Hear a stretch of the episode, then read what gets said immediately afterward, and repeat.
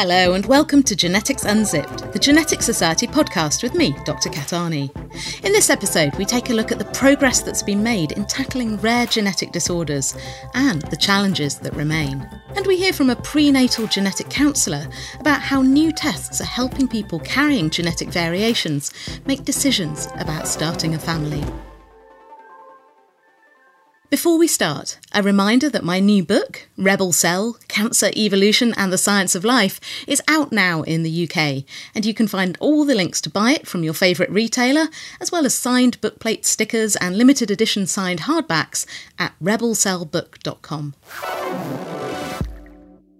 When it comes to rare diseases, the clue is in the name. It's a term usually used to refer to conditions that affect fewer than 1 in 2,000 people. In many cases, these disorders are caused by changes in single genes, but in other cases, it's a bit more complicated. But although each one may be rare in itself, it all adds up. There are somewhere between 6,000 and 8,000 rare diseases known, with a couple of hundred more being described every year as our ability to delve into the genome grows.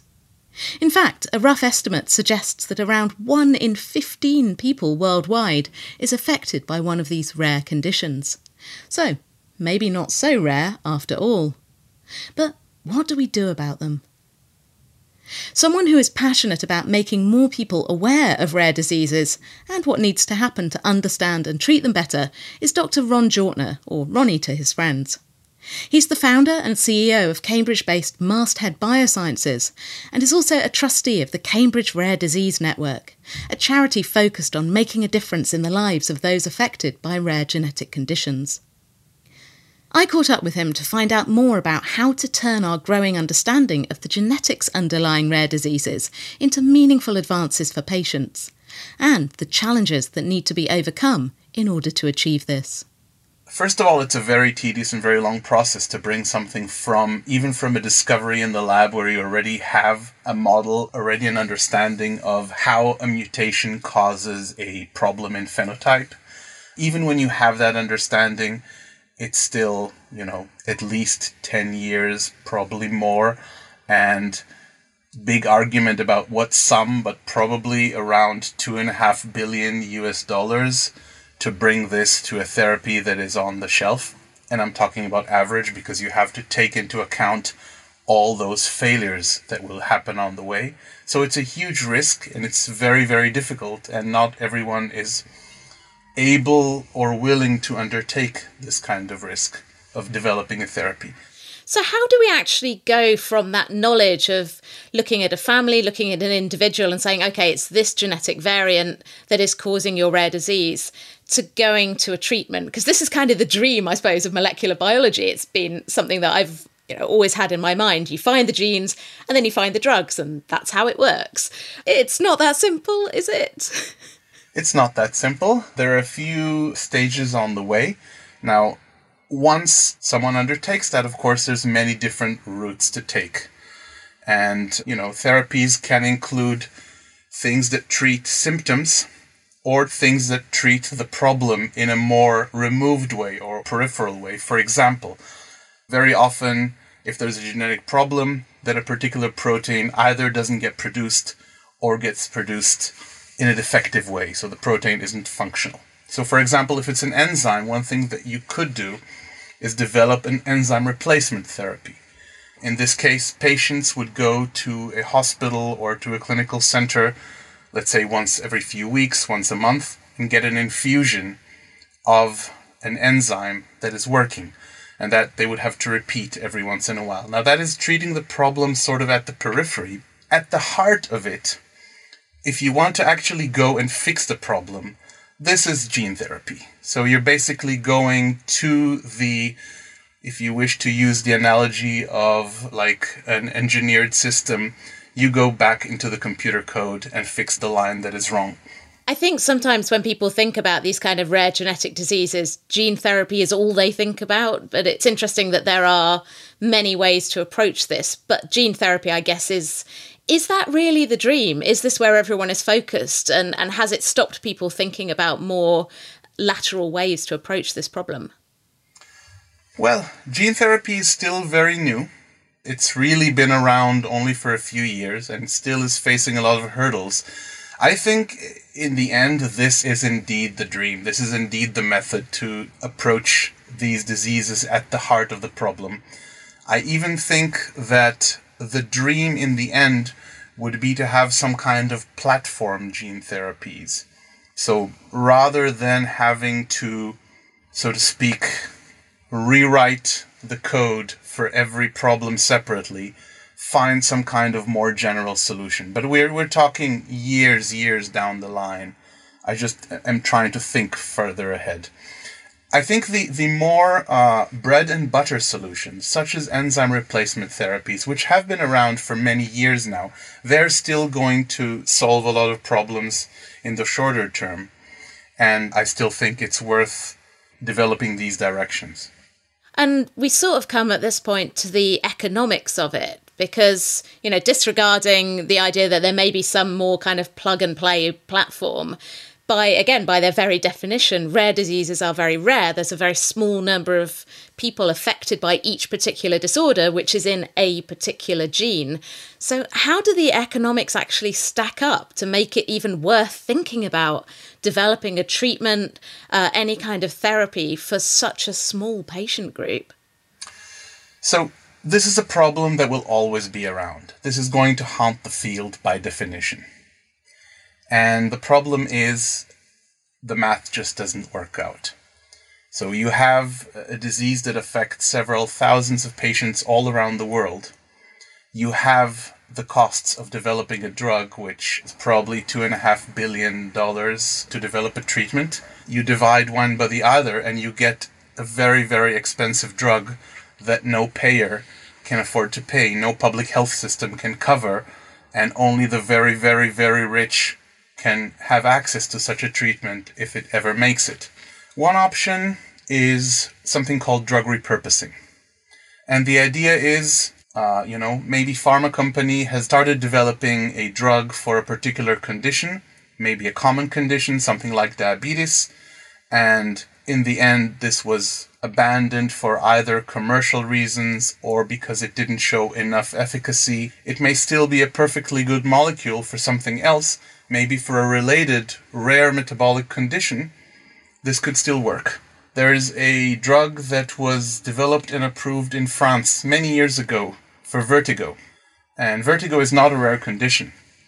And this drug is sold over the counter, but only in France. And it so happens that for a particular set of lysosomal storage disorders, for example, Niemann Pick and Tay Sachs, this drug has benefits, and this was found serendipitously because some neurologists here in the UK, together with patient parents, decided to try this for ataxia in children with these conditions, and it was found that this drug has benefit for these conditions.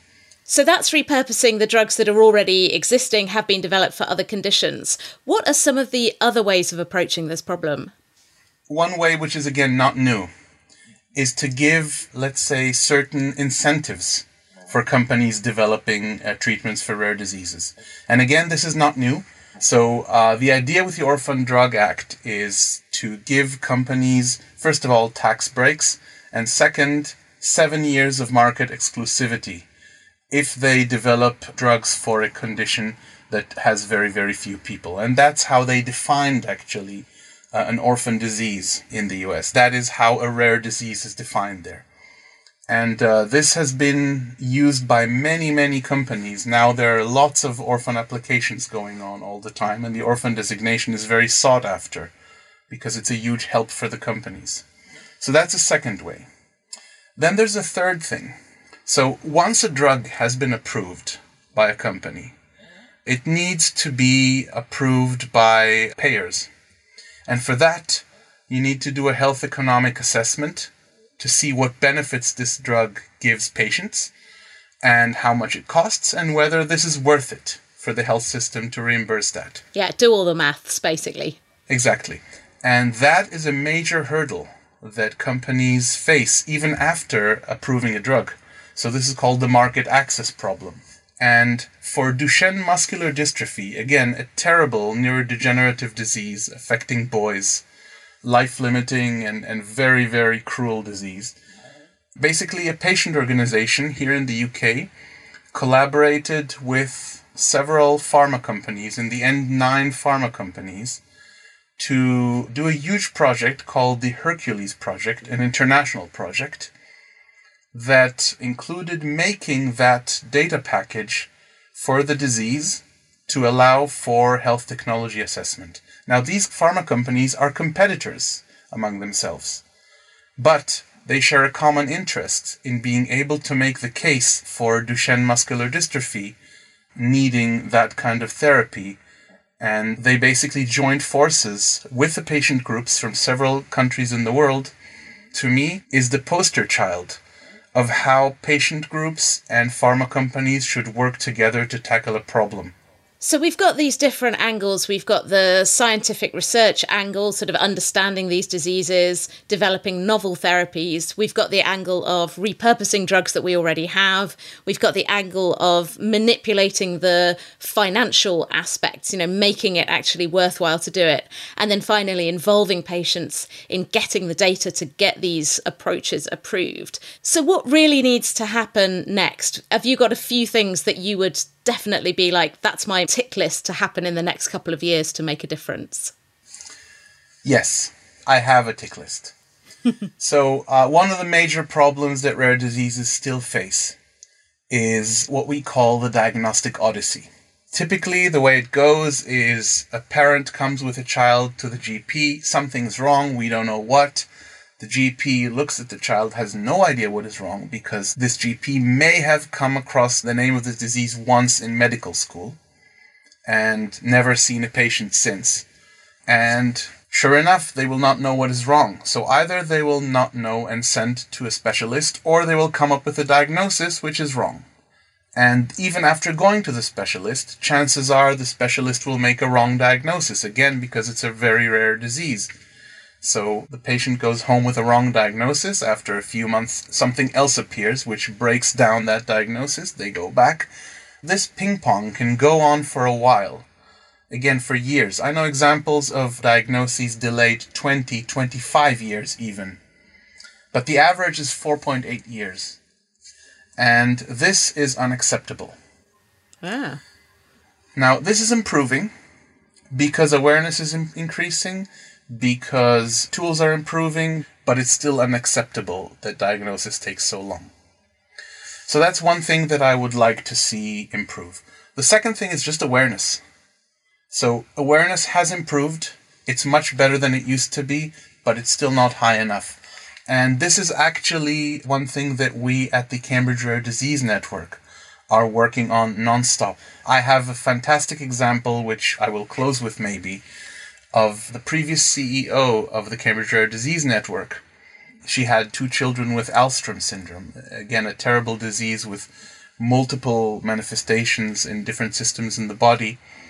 And uh, she used to go to every single conference and present a poster about this condition.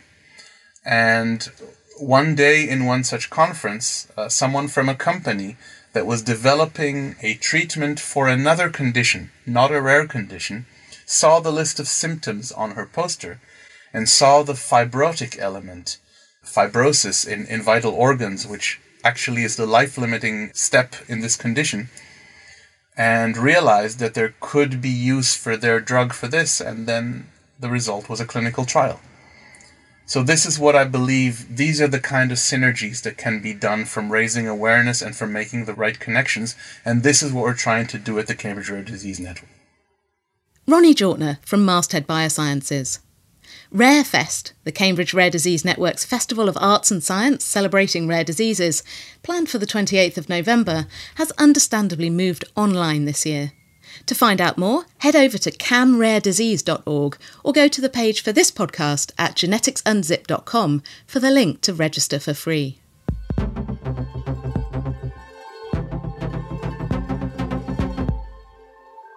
You're listening to Genetics Unzipped, the Genetics Society podcast.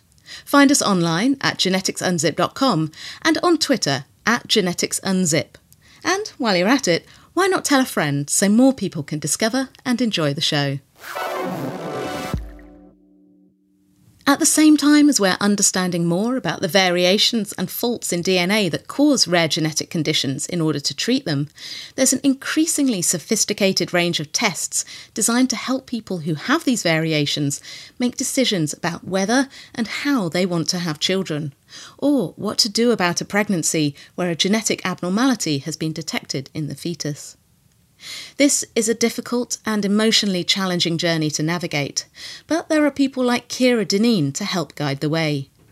She's a New York based prenatal genetic counsellor working with people going through a pregnancy or trying to conceive.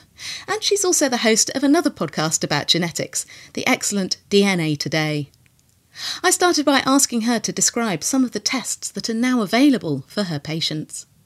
Well, there's so many tests now. We're coming from a place where we used to offer invasive procedures, and that was something that we still continue to do, but less people are maybe going through these procedures because of the new technology we have. And so some of that new technology is carrier screening. So that's identifying if someone is a carrier of a condition or they have a change in their genes that doesn't affect them, but if their partner also has that change and their child inherits both of those changes from both parents, then they could have a condition from that. And so carrier screening is something that has been offered, but now we have these very large, what we call panels. So we're looking at sometimes 273 is one panel I'm thinking of. And that's how many conditions we're able to screen for to say, are you a carrier of this condition and your child has a chance of inheriting this, even though you're a healthy individual?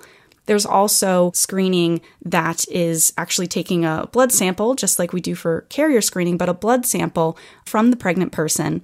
And we're able to actually isolate fetal DNA that is floating around in this pregnant person's bloodstream and it's coming off of the placenta. And we're able to isolate that and look at that and say, do we see any genetic changes? And a lot of this we're looking at aneuploidies. So, do you have an extra missing chromosome and like Down syndrome? So, we're actually being able to look at the DNA for that. And I guess now we're seeing the rise of these techniques, like you mentioned, where you can look at a sample of the mother's blood and look for the presence of fetal cells and fetal DNA and access to the much more sensitive DNA sequencing techniques. I mean, what kinds of conditions can we pick up?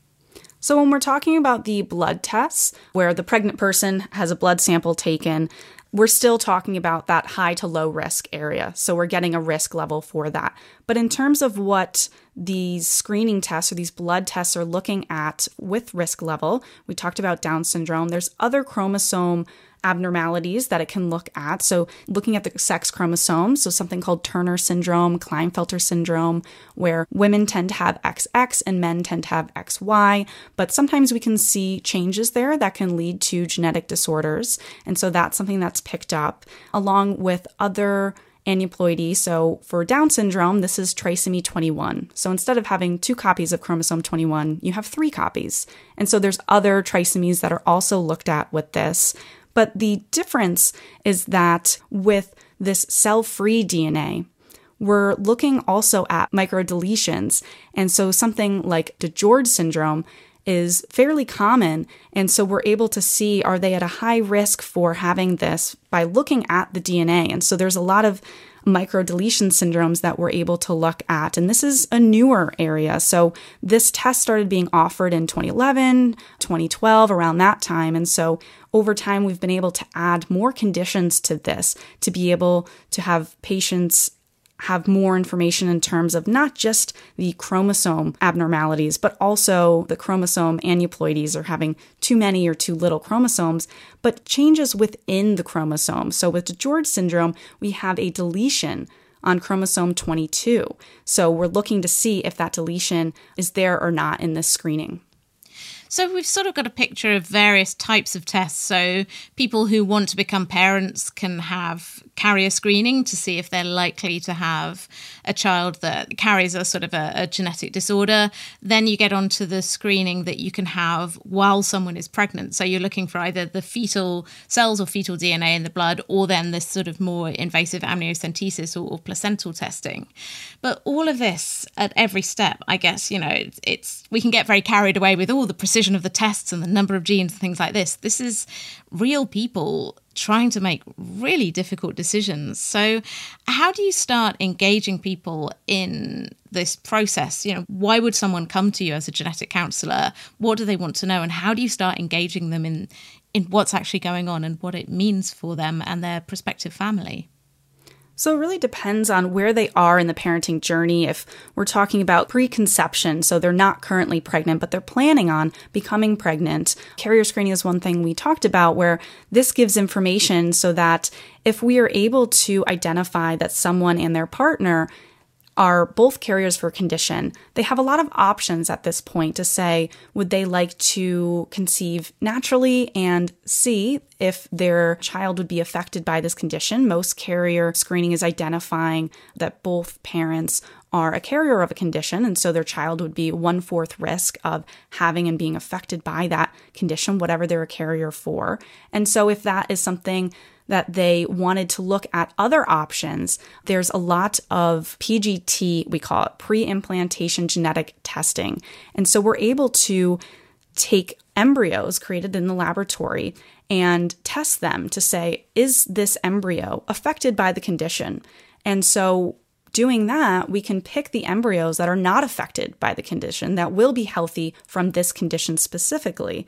And so looking at that, couples have the option of then choosing those embryos to implant. So at that point in the process of their preconception, there are so many options and obviously a lot of pathways to parenthood there. And so that's just one of them. And carrier screening is often done as well when someone is pregnant to have some of that information. And if someone is pregnant, there are a lot of options as well of learning about the health of their child in terms of these conditions so that they have options at this point in pregnancy if they would like to continue the pregnancy, and if so, learning about that disorder ahead of time, possibly lining up specialists that if we know that the pregnancy is affected by a certain condition, we can say, well, we know right away they're going to need to see a cardiologist. So starting to explore that and saying, okay, what cardiologist can we line up? And so being able to have a lot more options and also mentally prepare is something that a lot of people are able to do during pregnancy if we are identifying this ahead of time. And as I said, there's also the option to not continue a pregnancy. And so, with all of this information, this is giving the patient much more to make a decision on these. And as time goes, we have more and more decisions because of the technology that we have. So there's a, a lot of information, and that's why it's really advantageous to meet with a genetic counselor to go over all this and see how it applies to a person specifically it does seem with all the different technologies and, and all the kinds of tests that, that can be done, it's quite a complex road ahead. And and also I think this idea that even though we have so much technology now, we don't necessarily have all the answers. I have an example. I have some friends who were both carrier screened for cystic fibrosis, and it came back saying, no, you don't have the cystic fibrosis mutations. And their child had cystic fibrosis because they had mutations that just weren't in the panel that was being tested for.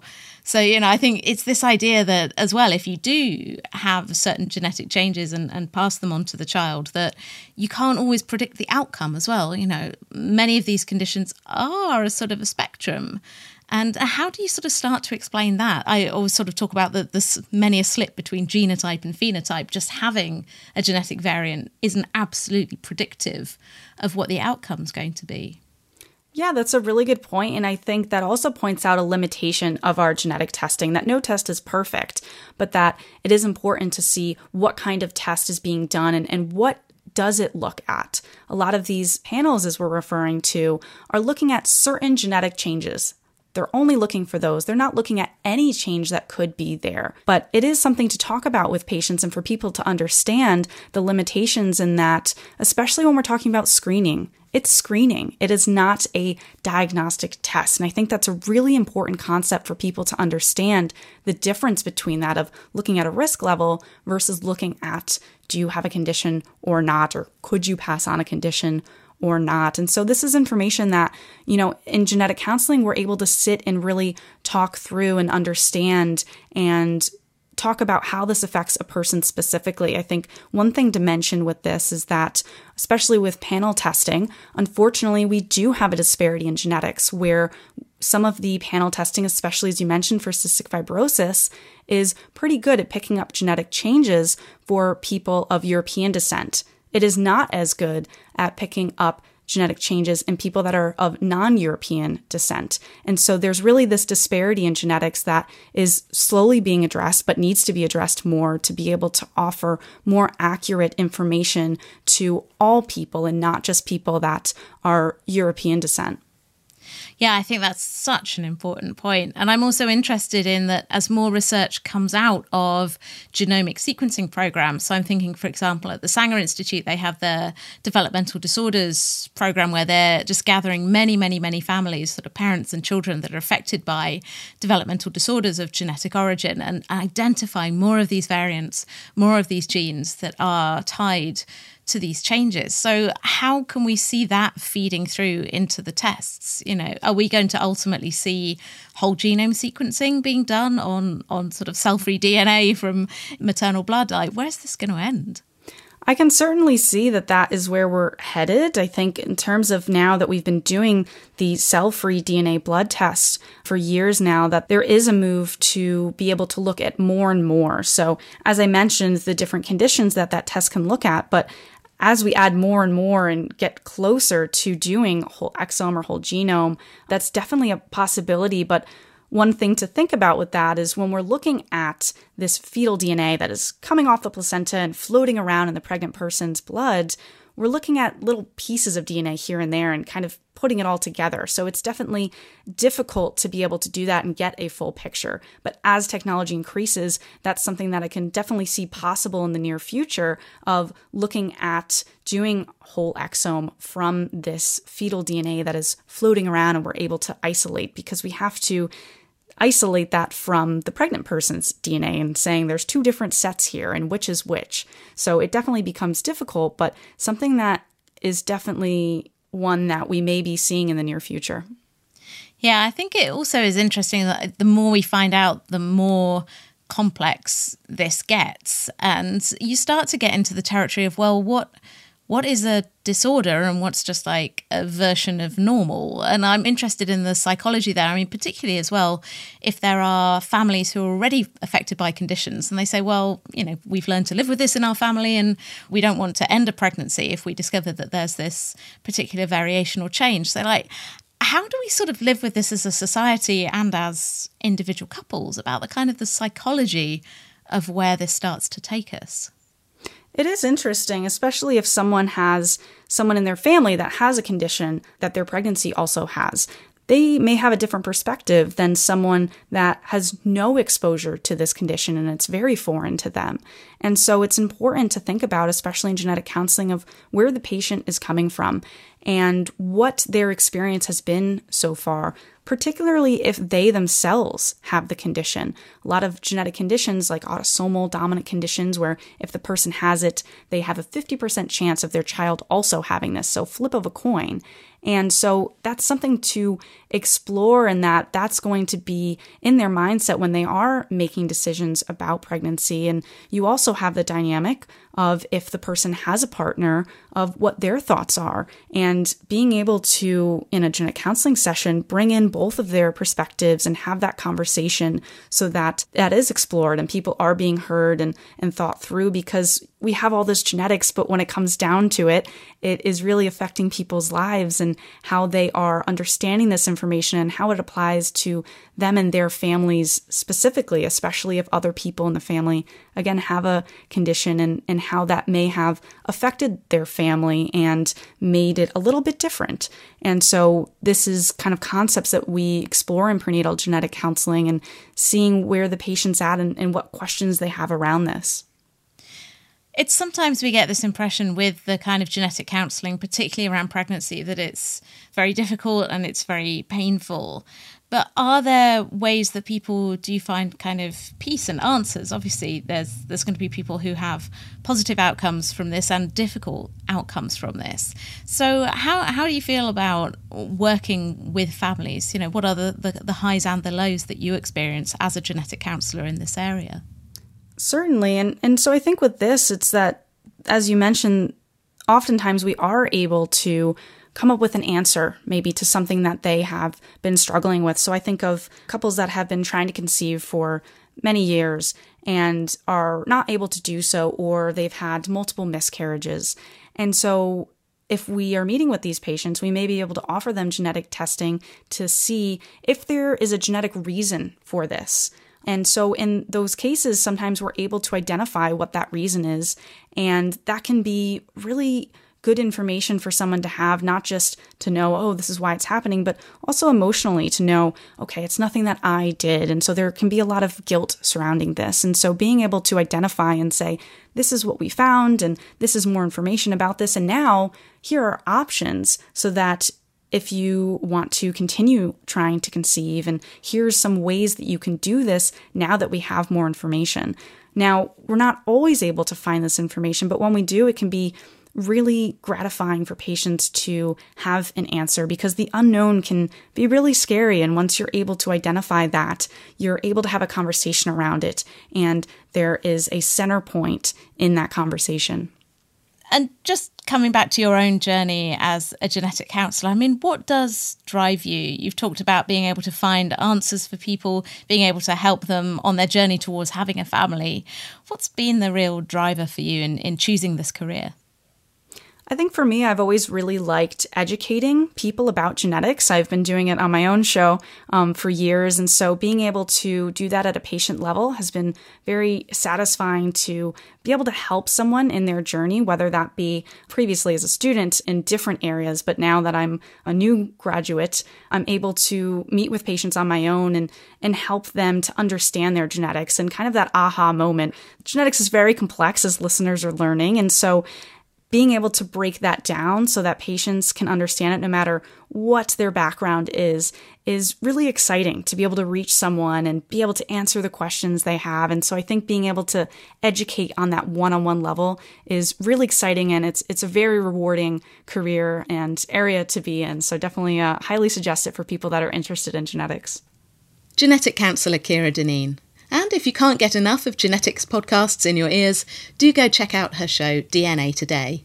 Just go to dnapodcast.com, search your podcast app, or grab the link from the show notes for this episode at geneticsunzip.com.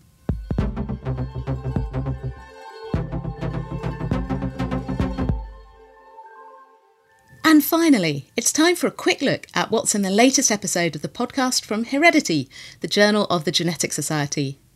Host James Burgon speaks with a couple of marine biologists who voyaged across the Caribbean in search of a poorly understood organism, the vase sponge, that was dying in massive numbers. Here's Dr. Sarah Griffiths from Manchester Metropolitan University and Professor Donald Behringer from the University of Florida to shed some light on this much maligned species.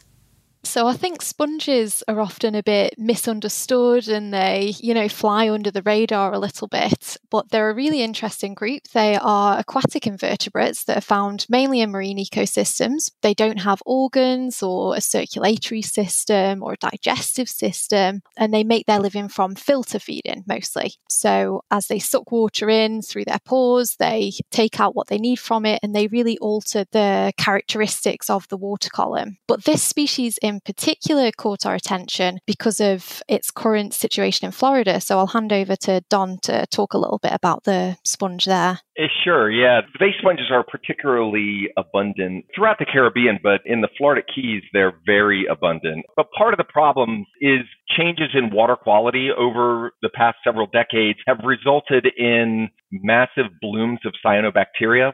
So, long story short, what happens when you have these blooms, you have massive areas of sponges that are killed off. And so that's really kind of what got us you know, sort of keyed in on this particular species and looking into potentially restoring those populations. You can find the full interview in the latest Heredity podcast. Just search for Heredity in your favourite podcast app or follow the link on the page for this podcast at geneticsunzip.com. That's all for now. We'll be back next time with more from the world of genes, genomes, and DNA. And before that, there's another bonus episode of Genetics Shambles to fill your ears. For more information about this podcast, including show notes, transcripts, links, references, and everything else, head over to geneticsunzip.com. You can find us on Twitter at geneticsunzip, and please do take a moment to rate and review us on Apple Podcasts. It really does make a difference, and it helps more people discover the show. Genetics Unzipped is written and presented by me, Kat Arney.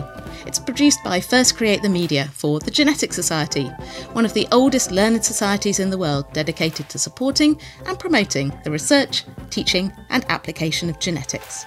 You can find out more and apply to join at genetics.org.uk. Our theme music was composed by Dan Pollard.